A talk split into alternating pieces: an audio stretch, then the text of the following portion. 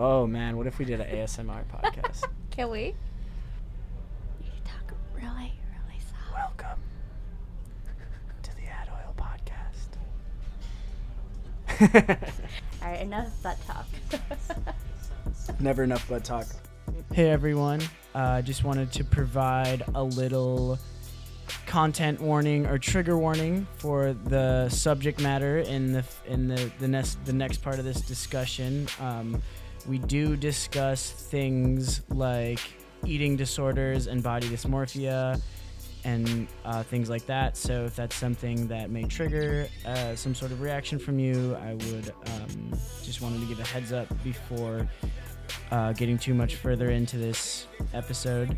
Um, and as always, if you're struggling, going through anything, um, we we as a podcast always condone um, getting the help you need in situations like that. Thanks. Okay.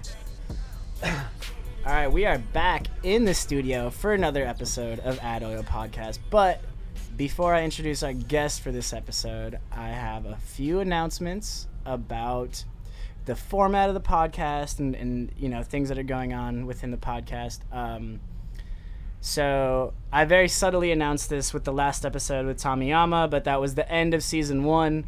For the record, the seasons are completely arbitrary; they mean nothing. But I, I figured I would make each season ten episodes, and for season two, I'm changing it up a little bit. The people spoke, and I listen because I'm a man of the people, and I'm going to be bringing on a co-host of the podcast. She's sitting right next to me. Woo! Welcome to. Uh, her name is Olivia, Hi. and um, she's a super cool chick. All right. I have like a beard hair in my mouth. Uh, Yeah, you guys don't know about the struggle getting. flavored beer? No. No, no, no, a beard. A beard hair. A beard hair. I'm saying y'all don't know the struggle because neither thought of you you have meant- beards. A beer. I'm just like, oh. Mm, no, no, no, no, no. A beard. Got beard in my mouth. Okay. So, without further ado, we'll bring on our guest this week. She is the Baron of bo- the Baroness of Body Positivity, Boss Babe of Bergen, Sultan of Self Love, Miss Curvation herself, Bertha. How's it going? Pretty good. Always feeling awkward when people introduce me. A lot going on. Well, hopefully that one wasn't too awkward. Um, and uh, yeah, so how, how, how are you doing today? Pretty chill, thank you. Um, feeling good because um, you know the COVID is getting better. Yeah, yeah, Yeah. Hoping hoping things turn out Mm-hmm. better. Things are like looking up, looking looking cautiously optimistic at the moment. We're not jinxing this. No, I'm knocking on wood right now. Just waiting for the clubs to reopen. Hell yeah, Yeah. hell yeah. So, um, like I said, you are the you are the baroness of body positivity. Um, that is one thing you do. Um, what are some other things you do? Why, why don't we start with like a like a, a quick intro, from you? Um, yeah, identity is always a topic for me to talk about because I don't know my identity most of the time. Uh, but so I have split personalities. Um, me, myself, as Bertha, also co-founder of Curvation.com, which is the website and platform for body positivity, and also a plus size um, fashion platform, um, resources providing for the ones in need. And then I just started something new called Drastic Social, uh, which is the crossover with Per by Mean Club, so that I can talk about um, all things that is non-body positive or, you know, anything that doesn't really fit into the that box. Then sort I of- will talk about them. Sort of focusing on like the intersectionality, where it's like not just bo- body positivity, other aspects of Yeah, of there are a lot of social issues, Yes. like, yeah. mhm. It is. It's also just to have a place where I can put everything together, so that it's easier to find out. Oh, say I'm in Hong Kong. I want to know about the creatives. I want to know who are the artists that I can work with, Mm. Yeah. or oh, what are the events I can go to, so that I can listen to certain topics. That's where it's all. Hell yeah! I saw I saw the Drastic Social reposted my homie's new album, so appreciate the Yeah. support. Shout out to Habitat. That's that's the guys right there. Okay, so so you said uh, when you're in Hong Kong, um, and you you you live elsewhere as well. Mm, yeah, I was supposed to move out of Hong Kong last year, um, and I moved to Bergen. But then I Bergen- came back for Bergen in- what's- Bergen, what's Ber- Norway. yeah, okay. Bergen in Norway. Yeah. Um, but I came back for Chinese New Year, and then I'm stuck here. Now you're stuck. Yeah, but Can't it's a good stuck, you know. It's uh, once I came back, I met so many people. I, I think I met you Yeah, yeah, definitely. as well. Yeah, Yeah. And this so can happen. Mhm. Yeah, Hong Kong Yeah. will just suck you in, man. It's a Mhm. Black hole. yeah. Um, but you you did grow up here, yeah? yes. And and um, what was that like for you? Like just in general. Oh. Um, growing up kind of sucked in Hong Kong because for so I I went to local school. Um, I I'm a high school dropout by the way. So I went to a local school when I in primary school. Um, but I think it was more westernized than any other local school I know. It's like Was it like The the, ESF? no, it's be- before the ESF. It's the really nice um, schools like St. Paul. Oh, okay. you know, yeah. all those like they're like higher consider end. they're like considered to be like tier one kind of school. Mm-hmm. Okay. Yeah. And, so yeah, in they're- Hong Kong, there's like tier one, 2 Mhm. and three. What they call band one, two, and three. Yeah. So, Oh, wasn't there a joke about cops going to uh, band three or whatever? Yeah. Yeah. Okay. Okay. Probably yes. yeah. yeah. So Yeah. I think it's different way. It's still the same system, but Mhm. I guess the educational effort in terms of resources just a bit different. Yeah. So you're like St. Paul's pretty famous, like top Yeah, tier. yeah, yeah. Wow. I went to a really good school in primary school, and um, I would say a lot of my schoolmates they were quite privileged. Mm. Um, yeah, so they're you know they're exposed to Western culture mm, since they were young. They have friends that go to international, International schools, schools, yeah. all that, and and I was you know open up to that world by them. And then when I went to a even more local high school, um, I was like, I hate my life. I wanted that life, but I never study, so I hated school. And so yeah, I didn't get that. But then in my school, I discovered the orchestra. You know, the school In- in band high school? In high school, yeah, Oh. you know, Oh yeah. I played cello too. yeah. I Talked played- about that on other, other podcasts. Yeah. I played uh, I played drums Nice. and That's so um, cool. yeah and I I actually never really mentioned it too much but uh, one of my uh, schoolmates was the uh, is the vocal the lead of Chao Hong Chiu, Chiu Hong Oh wow. Jen. Yeah. Yeah, so- I've heard about the band, but yeah, yeah that's really Mhm. cool. yeah and he was the one who like brought me into the music world actually Nice. Yeah. Wait, what did you say you were gonna? What did you? What did I you play play? flute. Yeah, we should start a band, like the three of us. a flute and a cello and a drum. Yeah, Bertha, Bertha, and the Ad Oils. yeah Hell yeah. okay. Anyway. But yeah, So- with with that in you know knowing more than just the local culture, Mm. it it opened up my world. But then at the same time, I feel so stuck. I felt really stuck in that world as well. it's like you it's like you you were kind of like show you, you were like they showed you what it could have been like Mhm. and then you went back to the other school and you're like damn now i now i like i like realize how shitty this is Mm. It's like a teaser. Yeah, When you it- have it no was like- subscription button. yeah, it's like There's oh, nowhere. you you want to know how the rich people live. This is what it looks like, and then I fall back into the normal people place, Yeah. and then but but that's why I was mentioning all these like, music that I, I Mhm. discover. They help me get out of that situation, yeah. um, but also yeah, like open up even further. Um, the Western culture, for example, or the music that I was listening to. what kind of what kind of music were you Um, listening to I mainly listened to rock back then. Yeah, Nice. I was in a few bands as well. oh Yeah, so were any of um, them called bertha and the ad oils No. okay so the name's still out there the na- we could still do it No, they they were just playing. I was just playing. I, I was joining other people's band, you know, singing and doing something. It, it yeah, it was never really mine.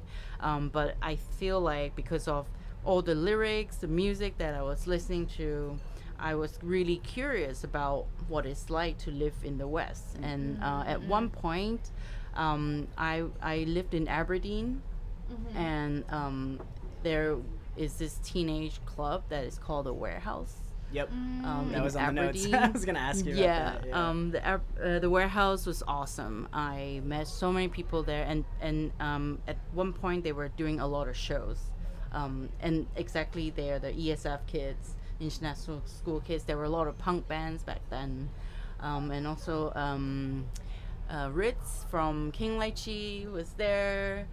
Yeah, so I, I want to don't know who say that is. maybe we could have been in the same venue at one point when we yeah, were really, I'm sure. really young. Yeah, probably. Yeah. That was like I had a very similar story to you, like in high Mhm. school, where I discovered like Rock punk music, band, yeah. and but I went into a more like dark, heavy metal Mhm. side, and it was you know in warehouse there's like mosh pit and everything. But I was like in that back then that community was so solid. Like now it's like very different, but. Mm. Yeah. Yeah, I'm totally feeling what you're Mhm. saying I was right now. actually like recording a lot of things back then already. I, I used my dad's video recorder. I did interviews with people. I, I talk Wow. about like it kind of now I realize I was kind of born to do things like this, but yeah, I only realized that. Um, But, at, the, at the time, you were just naturally like, I want to like create. Yeah. It, it wasn't even called this at the time, but you were creating content. Mm-hmm. Yes, I was, I was going around with my video recorder asking people, "How do you express yourself? What? Why do you think it's so important to express yourself?" Do you know? remember any funny answers you got to any of those? Yes, one one guy. So there's this band called All You Can Eat. It's from the U.S. They came to the warehouse for a show, um, and I was so young. I was like 15 years old, and they were already adults. So I asked them, "So how do you express yourself?" One of the guys like, "I smoke a lot," and I'm like, I didn't know what it meant, you know. Were you thinking like cigarettes? Yeah, smoking? yeah. so yeah, that was one of those things, and yeah, to talking to a kid about it. Anyway, um, the PG thirteen. Yeah, yeah, yeah. I was just smoking, hmm feeling all sort of creativity and inspiration. I wouldn't know. So yeah, um, but yeah, the warehouse was really cool. They they had a skate ramp. There were constantly shows going on. I'm I yeah. So at the same Yeah, time, I recorded a lot of things, including the Hong Kong 8FIVE2, um, the the shop BFD. I'm not sure if you heard of that shop before. Mm. Yeah. So Brian from 8FIVE2 uh, had a shop with um, with another few guys. Uh, Mhm. they call that shop BFD. If you look Big it up, fucking deal. Yes. Is that what it stood for? Yes. Sick. yeah, it, it was the first skateboarding shop in Hong Kong. hmm Brian's back like a then. skating OG. Yeah, they they are really OGs of Hong Kong. Nice. And so, so did the warehouse kind of like, like expose you to even more of these different types of cultures and subcultures and stuff? And and like, if so, what it, where did you go from there? Yeah, definitely. Um, because you know, I first, you know, in in my in person watching all these shows, uh, for for them to bring in different artists from different countries into Hong Kong, and also a bunch of all all these kids from different places. You know, in the international school, I feel like they probably like the um, first generation of Hong Kong Um, because their their parents are the expats that come in, right? Yeah, and yeah, so yeah, they were born in Hong Kong and studying in Hong Kong, and they they I guess at one point they were still living outside of Hong Kong, and they brought in all the cultures of of what, what they love doing into Hong Kong. So I'm like, why don't we have things like this in Hong Kong? Why aren't there more things like this in Hong Kong? And so I, I just got really angry because of my my own environment you know um, yeah I, I started going that's what i'm saying i started going into bands doing everything that i could to you know make my make use of my creativity. Uh, yeah It was also tricky because back then, like, there wasn't like a Cantonese rock band. Like that genre Mhm. is quite westernized. Whereas yeah in like Hong Kong, it's still very like Canto pop Mhm. kind of thing. So you really couldn't find something in between, like on the spectrum kind of thing. hmm Yeah, I, I I think only recently in the past five years I started realizing all these really great local bands in Hong Kong. Maybe they were there too before, but um, there was no platform talking about them. Mhm. Yeah, you you- maybe you can see newspaper or um, some radio DJs talks about these Yeah. things, but there is never really a place putting everything together. I think social media helps with that too. Mm-hmm. Currently, but But I feel like still with social media, say everyone's on IG, Mm. but for you to be able to find everyone, it's impossible. yeah. right like if that's why i was saying oh you know for me to open to to start drastic social it's also because i want a place a, a platform where you can actually find everyone you know having people putting in the resources talking about all the genres all the artists all the Yeah. creatives One thing I've noticed is there's it's still highly segregated between English speakers and like Hong Kong locals, yeah and um, that's that's kind of frustrating for me. Um, yeah. Yeah, it's really, I think the language barrier is a huge problem. Um, I notice and trying to really figure out why. It's also, I, I feel like it's because um, there's a very negative connotation in Cantonese language, which, you know, like how, I'm not sure if who's, whoever's listening to this, if you think about how your family talk to you, right? They probably say a lot of shit to you in your face and like just uh, like body positivity when Yeah. people talk about body image it's it's just only negative body image in Hong Kong unless you're this one particular type of beauty standard that you can fit into so I think negative reinforcement is such a big way of communicating as like not just Chinese, maybe like Asian, like positive, like positive reinforcement, or even just like, oh, you look so cute today. Oh, that looks so good on you. Like even just simple like I love you or hugging. Like it's not very common. And I think just add on to what you're saying, like maybe between the two culture that might be different is people in school don't learn how to communicate that way either. Like in Mhm. a normal conversation sense. Yeah. Where they learn it's very just for English for getting into exam. So it's even harder to translate Cantonese directly to English. Both of you guys. That's translating Cantonese to English because it would come off like wrong sometimes. mm, And it'd be like, oh, but it's like no offense, like it's not any intention of hurting somebody, but it'd be like, oops, sorry. it's like when uh, if you met some local friends and they they greet you by telling you hey you look like you're getting fat right That's happened to me before. Yeah so it's it's also Actually, a funny story. right uh, go, tell us about your story So so most most people who know me know that I like always have a beard, right? Um, and recently I shaved it. Not that recently, but like maybe a month or two ago, probably two months ago. And um, one of the reasons I have my beard is because like I'm like insecure about my jawline. Real talk is and like I feel like I look way chubbier when I have when I don't have any facial hair. Um, and uh, I was at the skate park one day, and someone didn't recognize me because it was right after I shaved my beard, and and I was like, "Bro, I've skated with you before," and he's like, "No, I've never met you," and I was like, "No, no, no, I, I've 100% have skated with you before. Your name's I like knew his name and everything," and he's like, and he was like. Oh, oh! I remember you. You're super fat now. Oh my god. I was like, and then and he's a local guy, and he he realized he wasn't supposed to say that, and then he was like, "Oh, just kidding," and then skated away. I was like, "You weren't fucking kidding, dude!" Oh It- my like God. that even made it worse to be like, "Just kidding." That wasn't a joke. You were serious, but whatever, dude. It's cool. And then I was just kind of like, "Yeah, it, it's my beard, probably, but yeah, okay." oh my God. the funny part I, I was laughing about is that he's just skated away well, yeah, like just kidding skate away yeah. It's like well, he, I, pro- I avoiding think your he knew awkward that- silence. yeah. It's just like, all right, just slide out of the scene. I, I feel like I'm way better at skating than him anyway, so whatever. You can catch up and my say my hi. my chubby ass can still skate way better than him.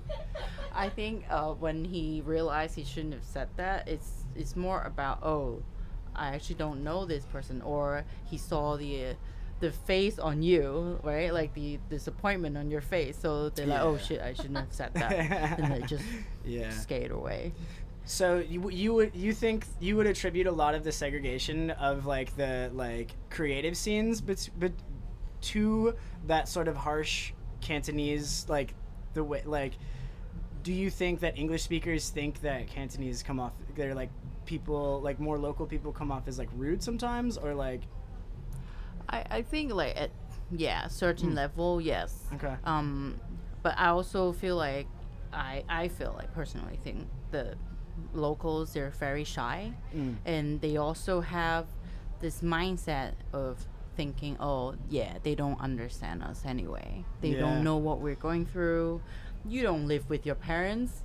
You tell me, you make fun of me when I tell you I live at home. You know, things like that. You know. Yeah, And I like mean, it's, a I lot think, of I think a lot of I think a lot of non Hong Kong local people understand why, or like Mm. understand that part. But who knows? But anyway, I mean, I, I was getting really into that. But let's move on to body positivity because that is something you're kind of like a body positive advocate. Mm. And do you think that like the that sort of mentality about like criticizing someone's looks played into that like growing up around that culture and then like kind of wanting to just like embrace who you are Oh yeah, I mean, so the the main point of me trying to be an advocate is because I feel like if I wasn't growing up in such an environment, I probably would have thrived a long, long time ago. Instead of spending my whole twenties criticizing myself, just like how I'm being criticized. You know, I Mm. spend so much energy focusing a lot of, of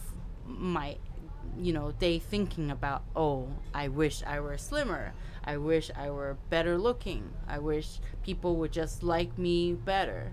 Oh i know how because they've been telling me i'm fat. If i were thin everything would be soft you know? So like this contributes so much to the body image issues and so that's why body positivity is so important to to talk about. And so people understand your body is just a part of you. It, it's you know you, you but we also have to talk about all the points and why we get there to to make sure people can learn from the mistakes or, or the things that I have been through. So yeah. I think it doesn't help that in Hong Kong, like a lot of people don't talk about looks beside that comments, but no one actually teaches you, you know, how to actually like take care of yourself or even like diet wise or anything like that. They would Mm. just be like like my parents when I came back from US would be like, Wow, like don't go any wider than this, don't go any wider than that and I'm just like how Oh, she touched my face. She was like, "Don't go wider than this." I'm like,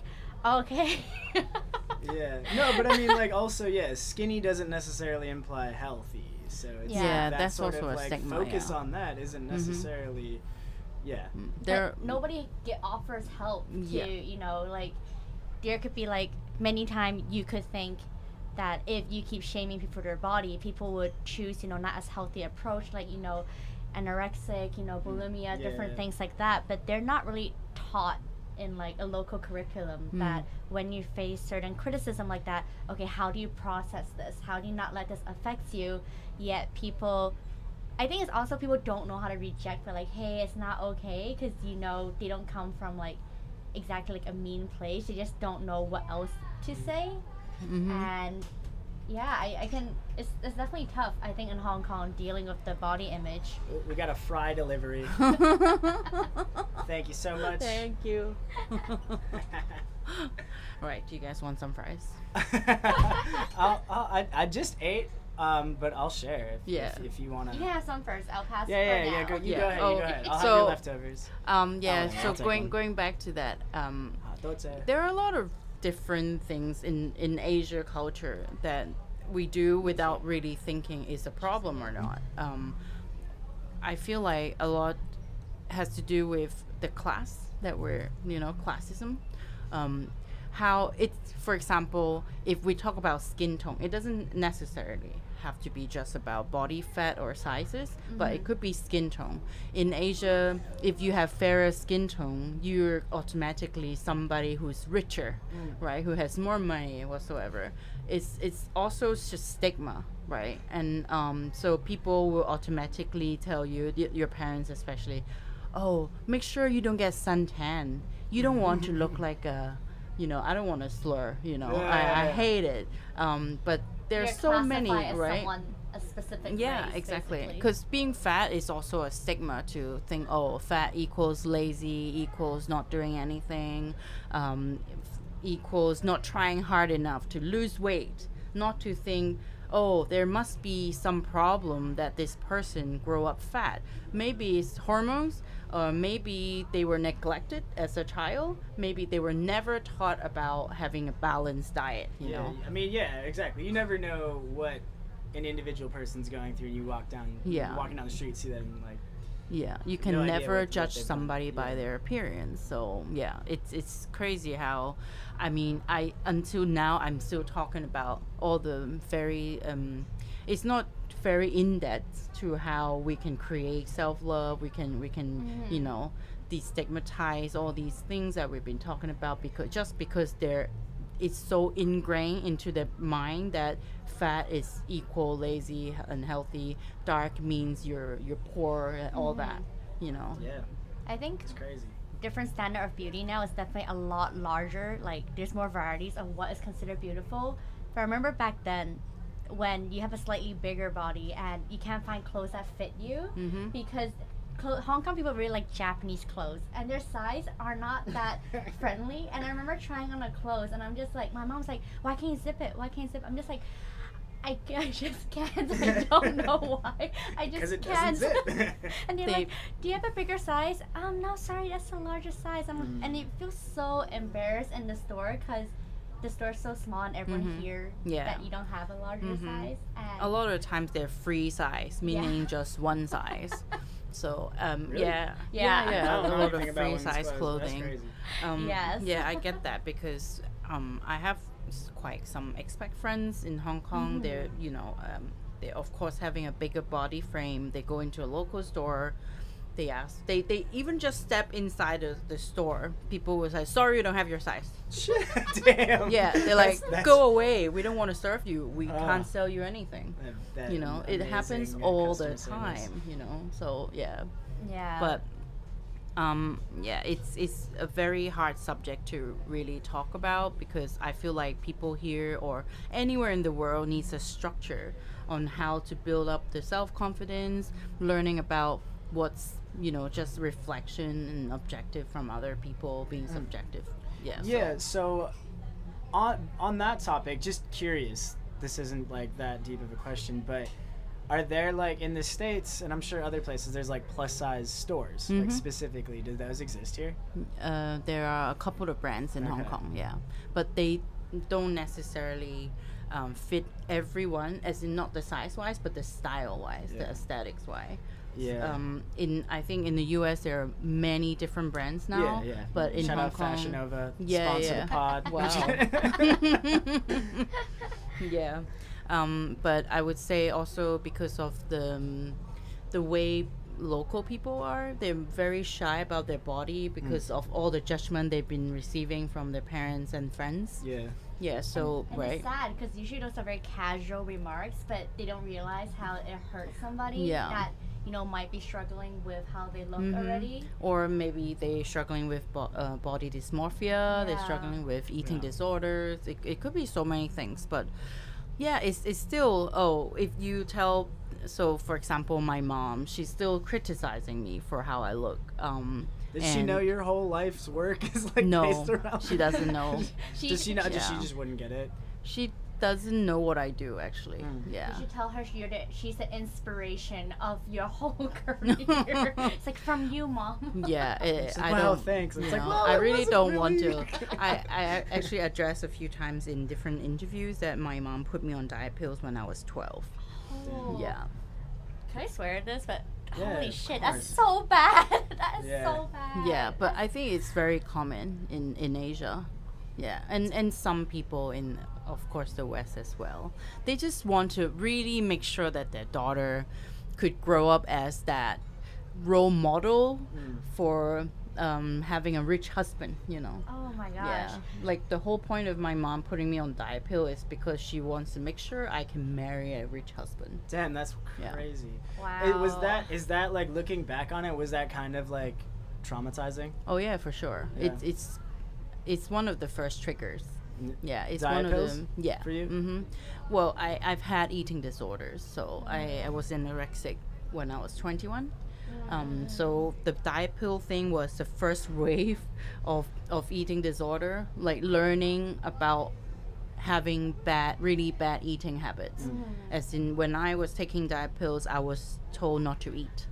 I was just eating replacement meals, and they like powder that. Oh, like like da- like shake like shakes that were just like or like yeah, it was a powder that kind of to make you grow really in your stomach. Yeah, it grows up, grows big in your stomach to Yeah. stuff you up so that you don't need to eat. slim fast. That is insane. Yeah, something like that. That is Yeah. insane. Mm-hmm. I, I know parents that would always ask kids to go on like different sports teams, try to get them, but I've never heard like that is Mm. crazy to imagine. And I bet like the mom probably just have like intention wanting to have a better life, but it came Yeah. out such Mhm. a wrong Yeah, yeah. It's it's really a very underdeveloped topic, and It also is, it, it it really contributes a lot to my mental health. Yeah, because I believe eating disorder is such a mental issue. It's not just about body dysmorphia, but Mhm. also oh, you want to punish yourself or you want to gain control of your own body.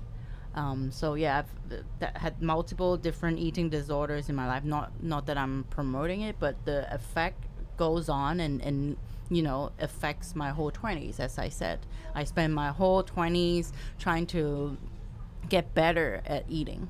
Yeah. And, and it's really ironic because your weights and body type fluctuates a lot as you grow. So Mhm. what you probably worked for you like a few years back, a few years later, it'll be, hey, this doesn't work anymore. But you'll feel like, am I doing something wrong? Mm. Like nobody has enough. I think the whole idea of nutrition, kind of dieting, weren't as. I guess also social media. There's a lot more like trainers or you know people talking about it, but you still don't have people actually be like, hey, have you heard about this? Have you heard about that? But everything advertises. Try this diet pill. Try this slim fat. I don't know body facial or body Yeah. treatment that you can do. Exactly. You can see that in, in Hong Kong in the MTR where all the advertisement are about body dysmorphia. Like they, they train you to think that you have a problem so that they can sell your products. So this is this is also one of the things actually right you're right about talking about at the in the curriculum in school, but it's not happening yet. It, even in the US it's still just starting. Yeah. So um, yeah, it sounds very bad, and that's why it, it needs to be addressed. Good news is improving, guys. We're, we're talking about it. Yeah, we are I, talking I, I mean, about I wish I could talk more about this in Cantonese, but there's still a lot of terms that don't exist. you know, or or yeah, like even if they exist, is it will be under a social study kind of way. So. I, I feel like Cantonese in, in Cantonese when people talk about certain serious topics, they they just shut down because they shut it off because it's too serious for them, right? Do you, do you agree? I'm not sure if you speak Canto, but um, yeah. And so, for example, um, I feel like when people try to get a message across, they always have to localize the language, mm-hmm. make it sound kind of vulgar in a way to to make it more sound more interesting for people to want to listen to it. And and you know with body positivity it's so hard. You kind of have to have that again that negative connotation to the language to talk about something so positive. It's hard yeah. The only way is really just to talk about a person's own experience to inspire them yeah. yeah And I think it's like by culture, we're not very confrontational. And when you speak about like body image, you're directly talking about the person. So it's very hard to be like, hey, um, you know, ha- have, how, how are you doing? Like, you can't be like, hey, um, so, you know, that's one negative remark. Be like, hey, you've gained weight comes out because no one knows what else to say. it's such in a habit as well that. right Yeah. and when you say when when people say hey what's up right Dima? they're like more they're like no So it's like, what's up? No. yeah Yeah. That's funny. or, or nothing much. And Yeah, you have as in, nothing like, to follow up anymore. not much ah. like i actually don't want to talk about it yeah that's how they they want to say they just don't want to talk about it um, it's it's because we're not encouraged to talk about our feelings in in our culture as well like talking about feelings being vulnerable these are all taboo these are all like trying to show Yeah. weakness and that's a no-no you know Yeah, so I totally own. I own that. Like, from a person. I mean, I'm coming from a different place than both of you, but like, I I think that like setting an example of just like owning your vulnerability and is like such a good way to like go about things. Like, yeah, I don't know. I feel like for guys, there's a total different standard of vulnerability. Yeah, I mean, yeah, I think for, like like I don't know what it's like here really, but like that like talking about your feelings and like being vulnerable, I think is like it's it's it threatens your masculinity. Mm-hmm. Yeah, toxic masculinity. That's why that's why one of the th- when I say I own it, I'm just trying to like be like, yo, like it's okay to like Mhm. be upset. Like about I am man Like, enough. Yeah, I mean, I, I wouldn't say it like that necessarily. but that's the stigma behind it because people, men are always being told to be man enough, to Yeah. be tough, yeah, to be okay with so many things, Yeah. I think right? that's in Asia and in the West. Mm, Like it's for it's sure. Everywhere. Machismo It's patriarchy. yeah. Yeah, yeah. So it's a global Mhm, shared it's a issue. glo- global problem. Yeah. And and funny enough, even you know when people ask me, oh, does it have um, does it make a difference when I talk about body positivity in in Asia or in the West? No, I would say because I I recently I've been a research study with a group of body positivity advocates in the US and Australia, basically everywhere in the world, and we share the same stories. Everyone has the same experience, no matter where you are, no matter how big you are. But the the only thing is when I tell people, "Oh yeah, I'm plus size," they're like, "No, you're not." you know, but no, you don't Yeah. understand. I am plus size in Asia because I'm a 5XL, you know, It's- it's compared to a- total different standard. Yeah, like yeah. sizing chart. Mm-hmm. Yeah. So maybe that's the only difference is that the the measurement, the standard. But it also again shows how people are so judgmental about appearances. Yeah, I would say one thing I noticed here from like a guy's perspective is that like the the beauty standards are crazy here. Like it's some shit that like and I know this is like body positivity, so I shouldn't be hating on like anybody who's like we said like light like fair skinned and like super skinny, but like to me that's not that's not what I'm looking for personally. So it's like it's like weird for me to see that like something that I don't find attractive is like the end all be all of like attractiveness here. Hmm.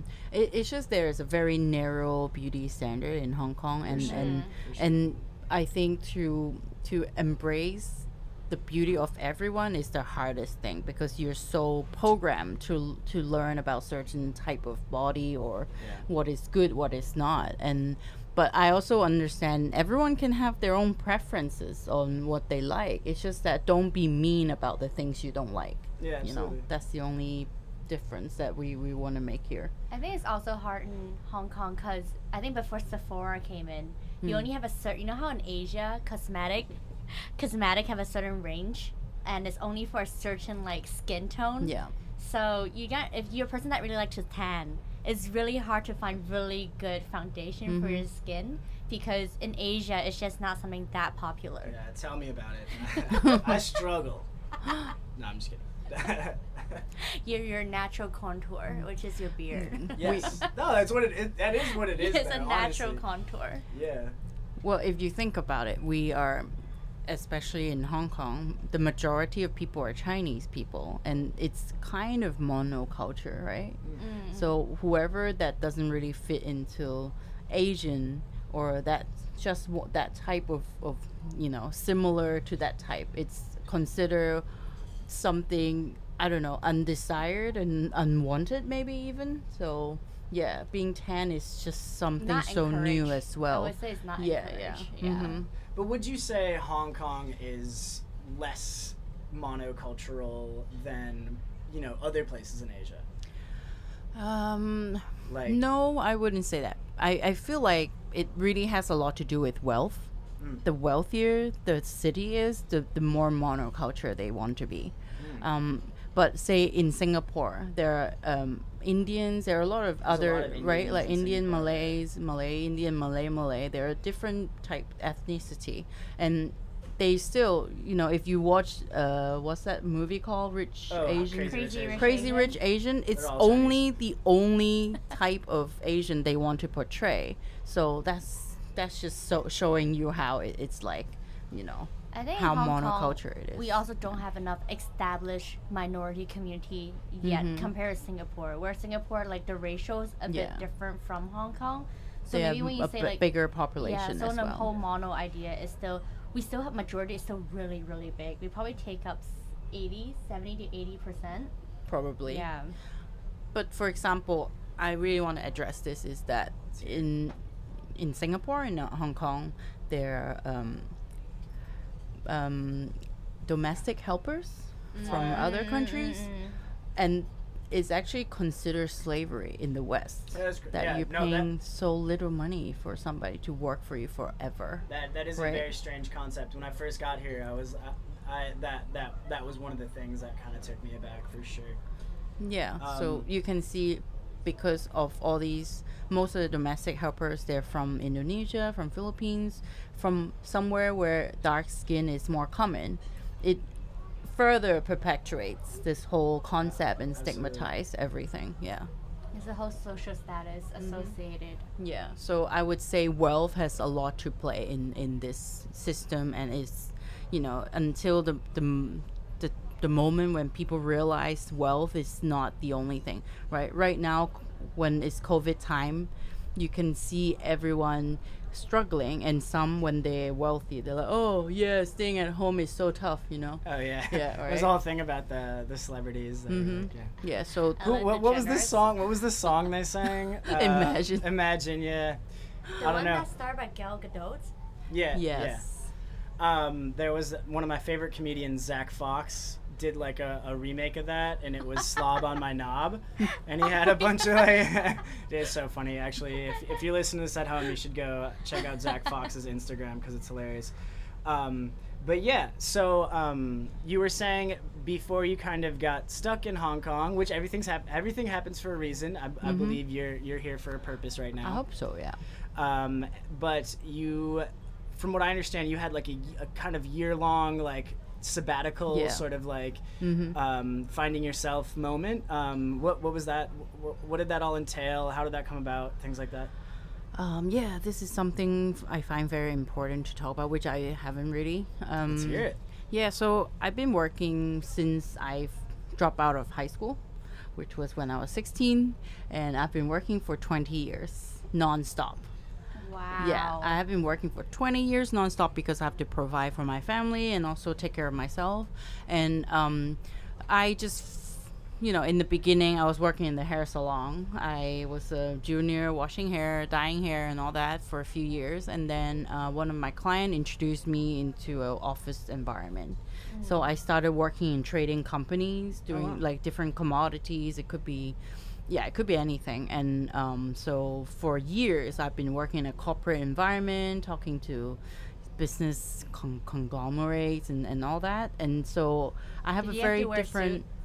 Uh, yeah, a lot of Oh. times I have to wear heels. I have to wear like the most proper thing. I I only dye my hair last December, like wanting to have red hair forever, but never could because your of my work environment. hell yeah. yeah, and and I'm like, fuck this. I'm gonna do whatever I want, right? um, yeah. So last year in April, I I had a very tough year last year because of my mental health. I had a panic attack, anxiety issues. Uh, I had a long time dealing with depression for like five, six years. So I bottled up all my, you know, all my problems, thinking I can do this. I can just make money and make sure my life is good, make sure that I have enough money to travel, and I'll be all good, you know. So to a point where I started waking up every night after I fell asleep, and So that's you're having, when like, sleeping sleeping problems. yeah, I have panic Insomnia. attack every every night basically. Like once I'm not sure if you can imagine it, but say you're so tired, you fall asleep, and once your body relax, you jump up and think you're gonna die. Yo, that's Yeah. crazy. So Because this that happened to me uh, right after I got out of jail. Actually, I was having. Whoa. Uh, that was yeah. That was how, very how very long? similar like sleeping experience. right? So you had panic attack.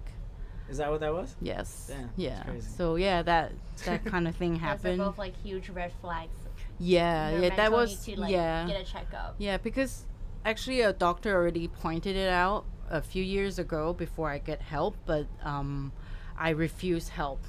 I think like that's a very big problem is that um, if you grow up from a from a very harsh environment, you think to yourself, "I'm okay. I can do this." Oh yeah, for sure. Right? I don't need any help. But then it gets worse and worse. So to the point where I stop functioning, right? And then I'm like, "Shit, I really need help." That's when I go into therapy. I, I went to look for a therapy, a therapist. Um, it's luckily there are some help in Hong Kong where they provide a sliding scale. So if Oh, you don't like have money, your income? yeah, yeah, yeah. Okay, If cool. you, if your income is not that much, then they offer a cheaper price. So I, I went into that and I got I I've done five section, and then I realized I actually have a lot of problems and Lots to unpack. yeah, a lot to unpack, Yeah. and and that's when I quit my job because I just couldn't handle my job anymore. Mm. Yeah. Would you say the Hong Kong medic system is supportive or, you know, have enough resources to help someone battling, you know, through these different mental issues? um, the resource is there, but you need to know how to use it.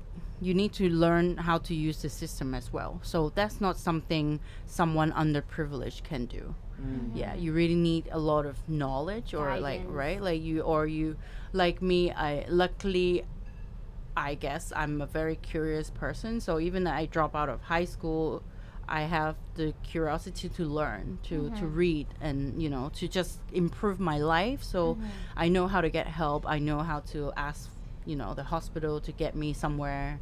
And they also pointed out, oh, you look like you seem like you have anxiety issue. I'm gonna write you a letter. But but then I still said no because I thought I'm okay. Yeah. But right, like if you know how to get help and you're you that's what I'm saying. If you're underprivileged, sometimes you don't accept these things. So Do that's you- the problem. Do you think well. there's kind of like um, a negative connotation to like seeing a therapist? Oh, in yeah, Hong for Kong, where It's like I'm not crazy, Yeah, because and people it's like just no, you're not. But Mhm. like it's okay to like get some help sometimes. yeah. I It- think the idea of therapy is, is very like shameful Mhm. in like maybe I don't know about all of Asia, but in Hong Kong context, seeing a therapy means you have to acknowledge and admit that you need help, that you have a problem. And I think Mhm. it's not therapy itself is negative connotated, but the idea that I have a problem and I need help is something that takes so much courage yeah. because your family will talk about it your family has to say that to their relatives is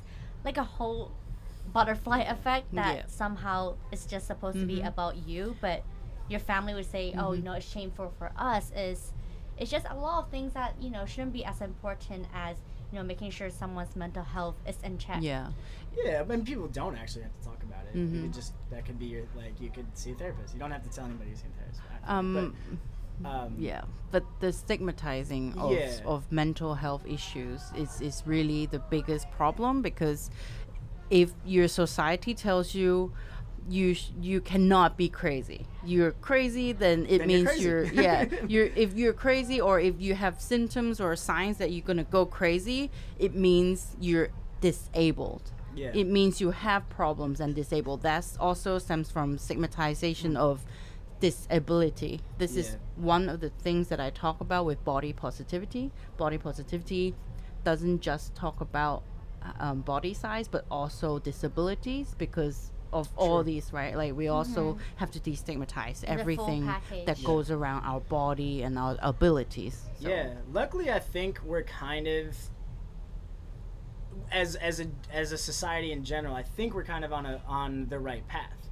I mean, I know in the states there's been in the in like the the past few years there's been a huge push to kind of like normalize hmm just acknowledging a lot of people are depressed, a lot of people experience anxiety and, and stuff like that, and maybe that's gonna like filter to other like maybe that'll seep its way into other cultures as well. Um, I don't know.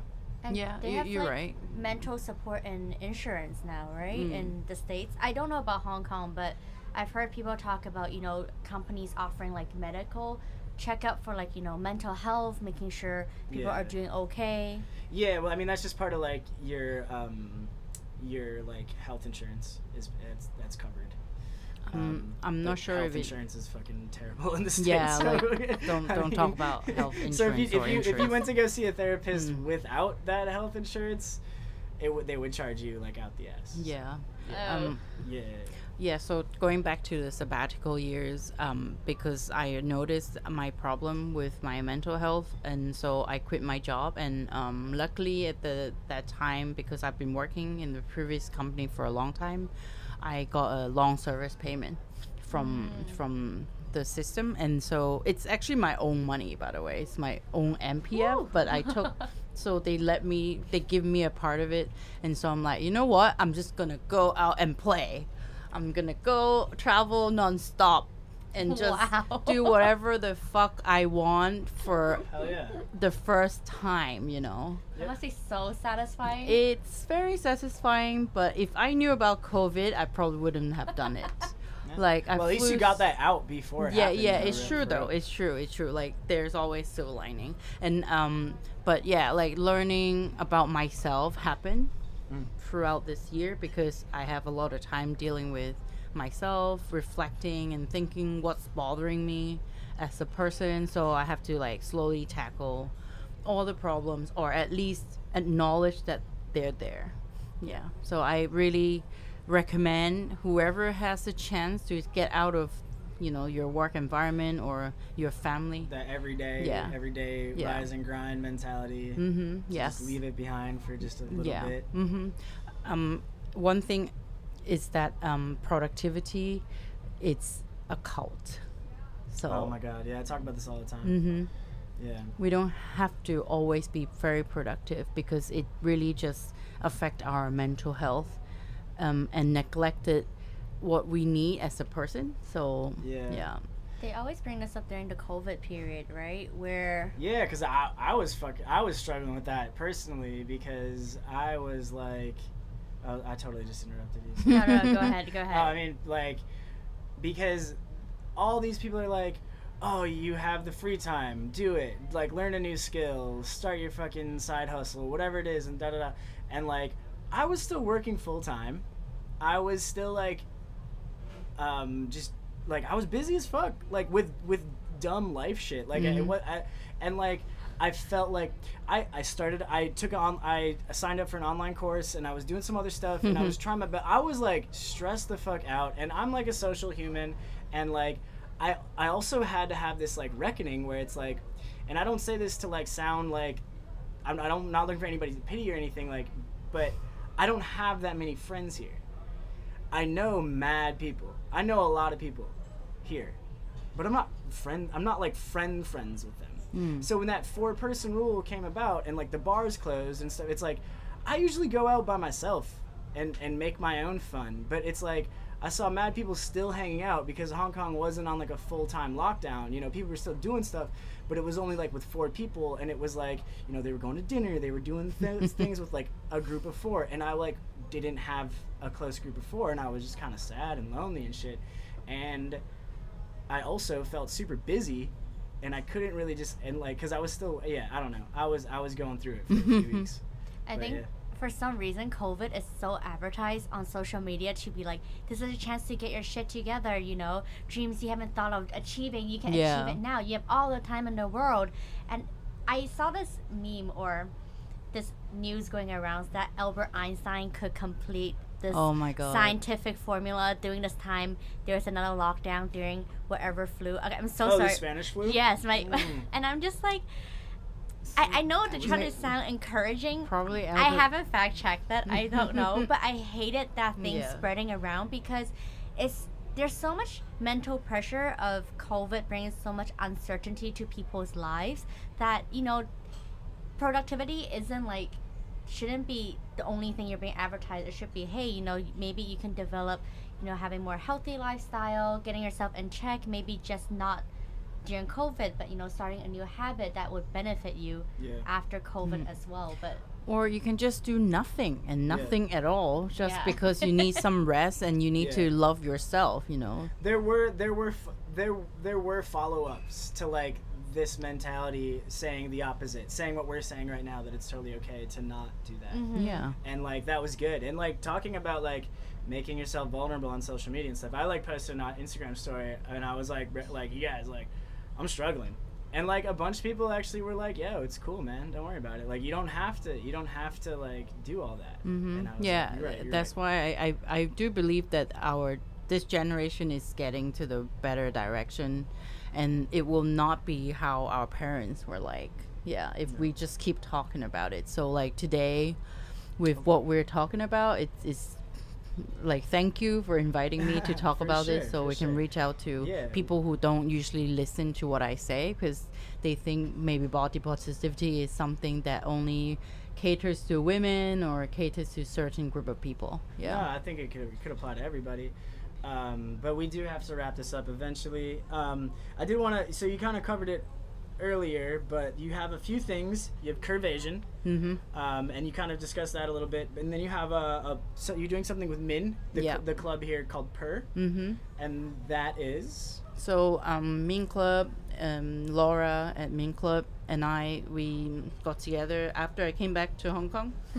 um, during Chinese New Year, and um, she told me she's thinking of doing something for the women's um, and um, yeah the the community where we can uplift women and you know just to give a platform for them to to to do more f- feminine feminine things.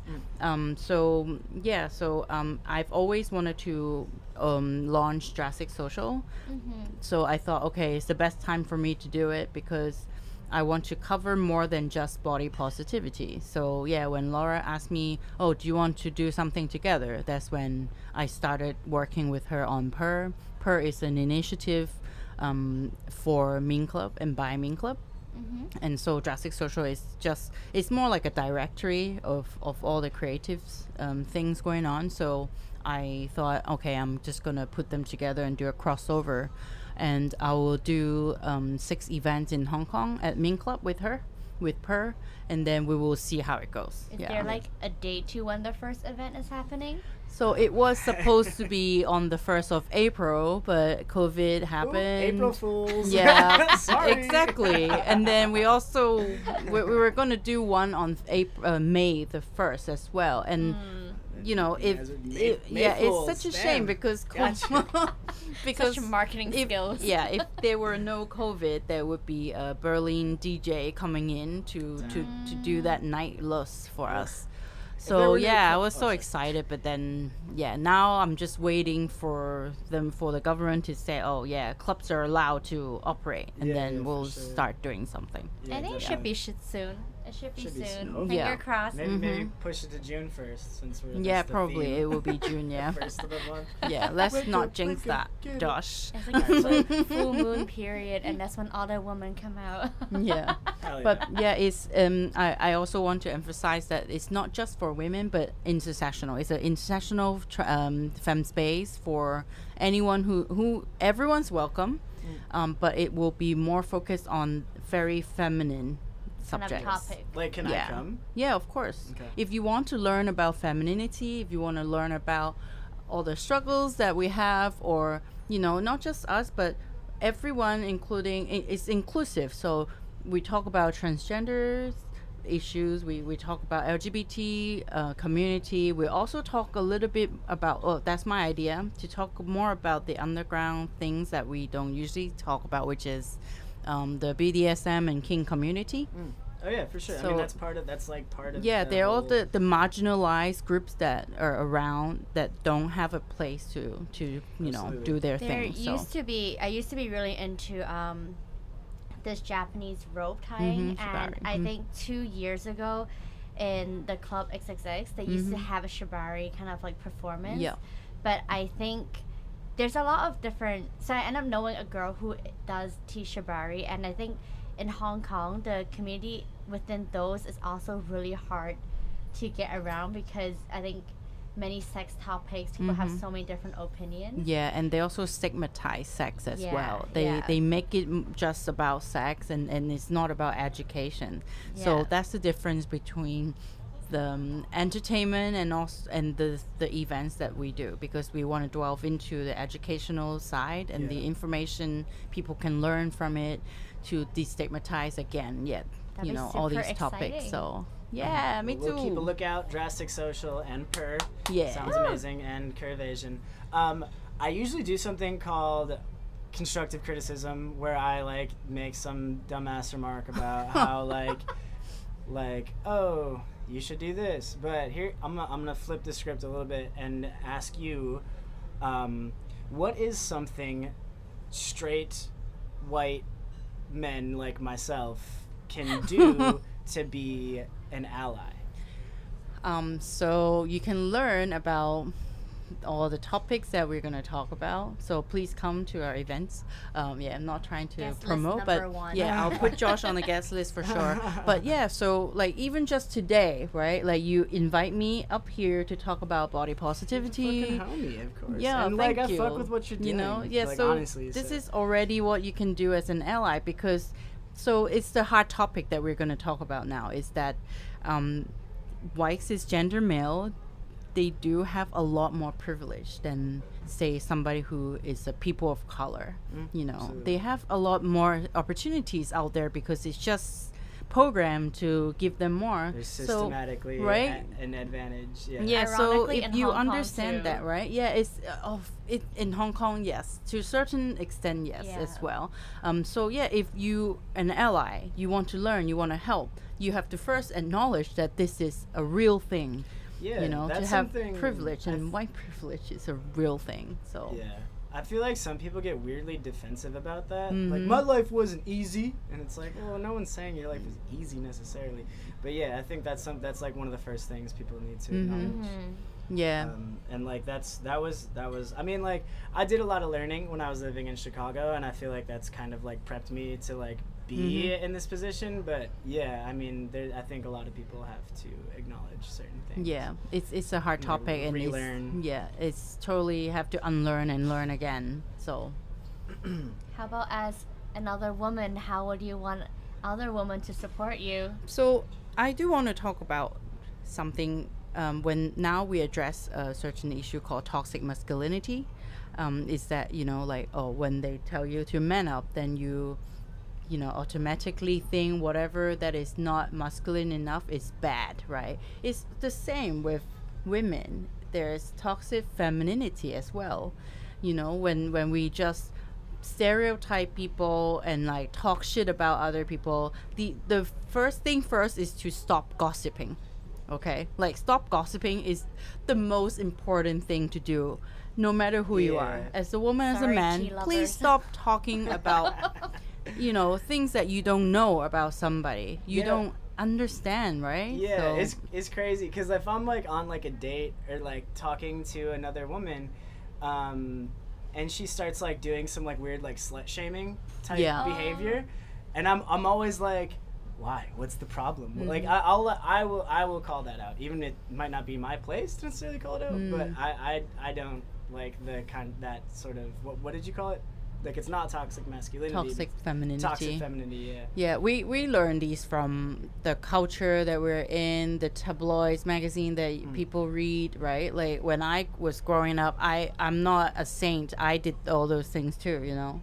So it's because Oh, yeah, of was- our I culture. I learned I learned about that from my mom, from my sister, from everyone that talks shit around me. Somehow we think that is a way to bond.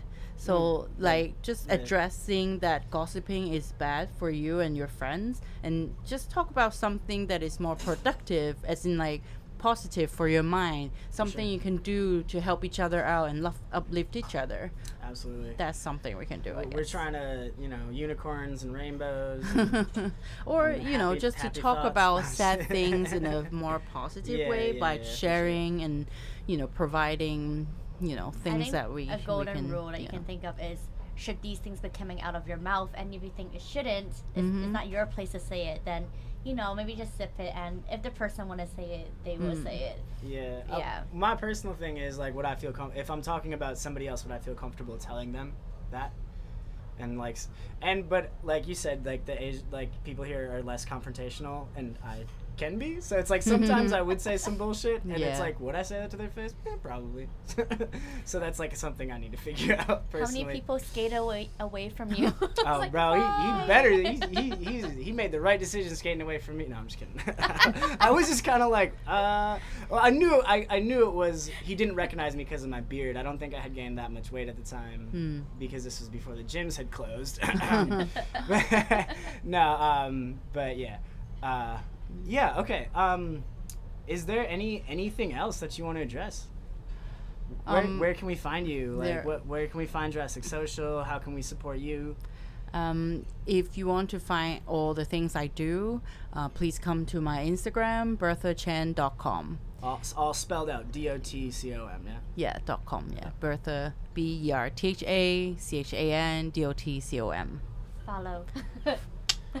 Just text me and DM me if you have any problems, any things you want to talk about, you don't agree with me. I'm happy to have a conversation with you. Absolutely. She's Cool. super friendly, guys. super, super friendly. All right. Cool. Thank you. Yeah, thanks. Thanks for coming through. Thank you, guys. Thank you. Mm-hmm.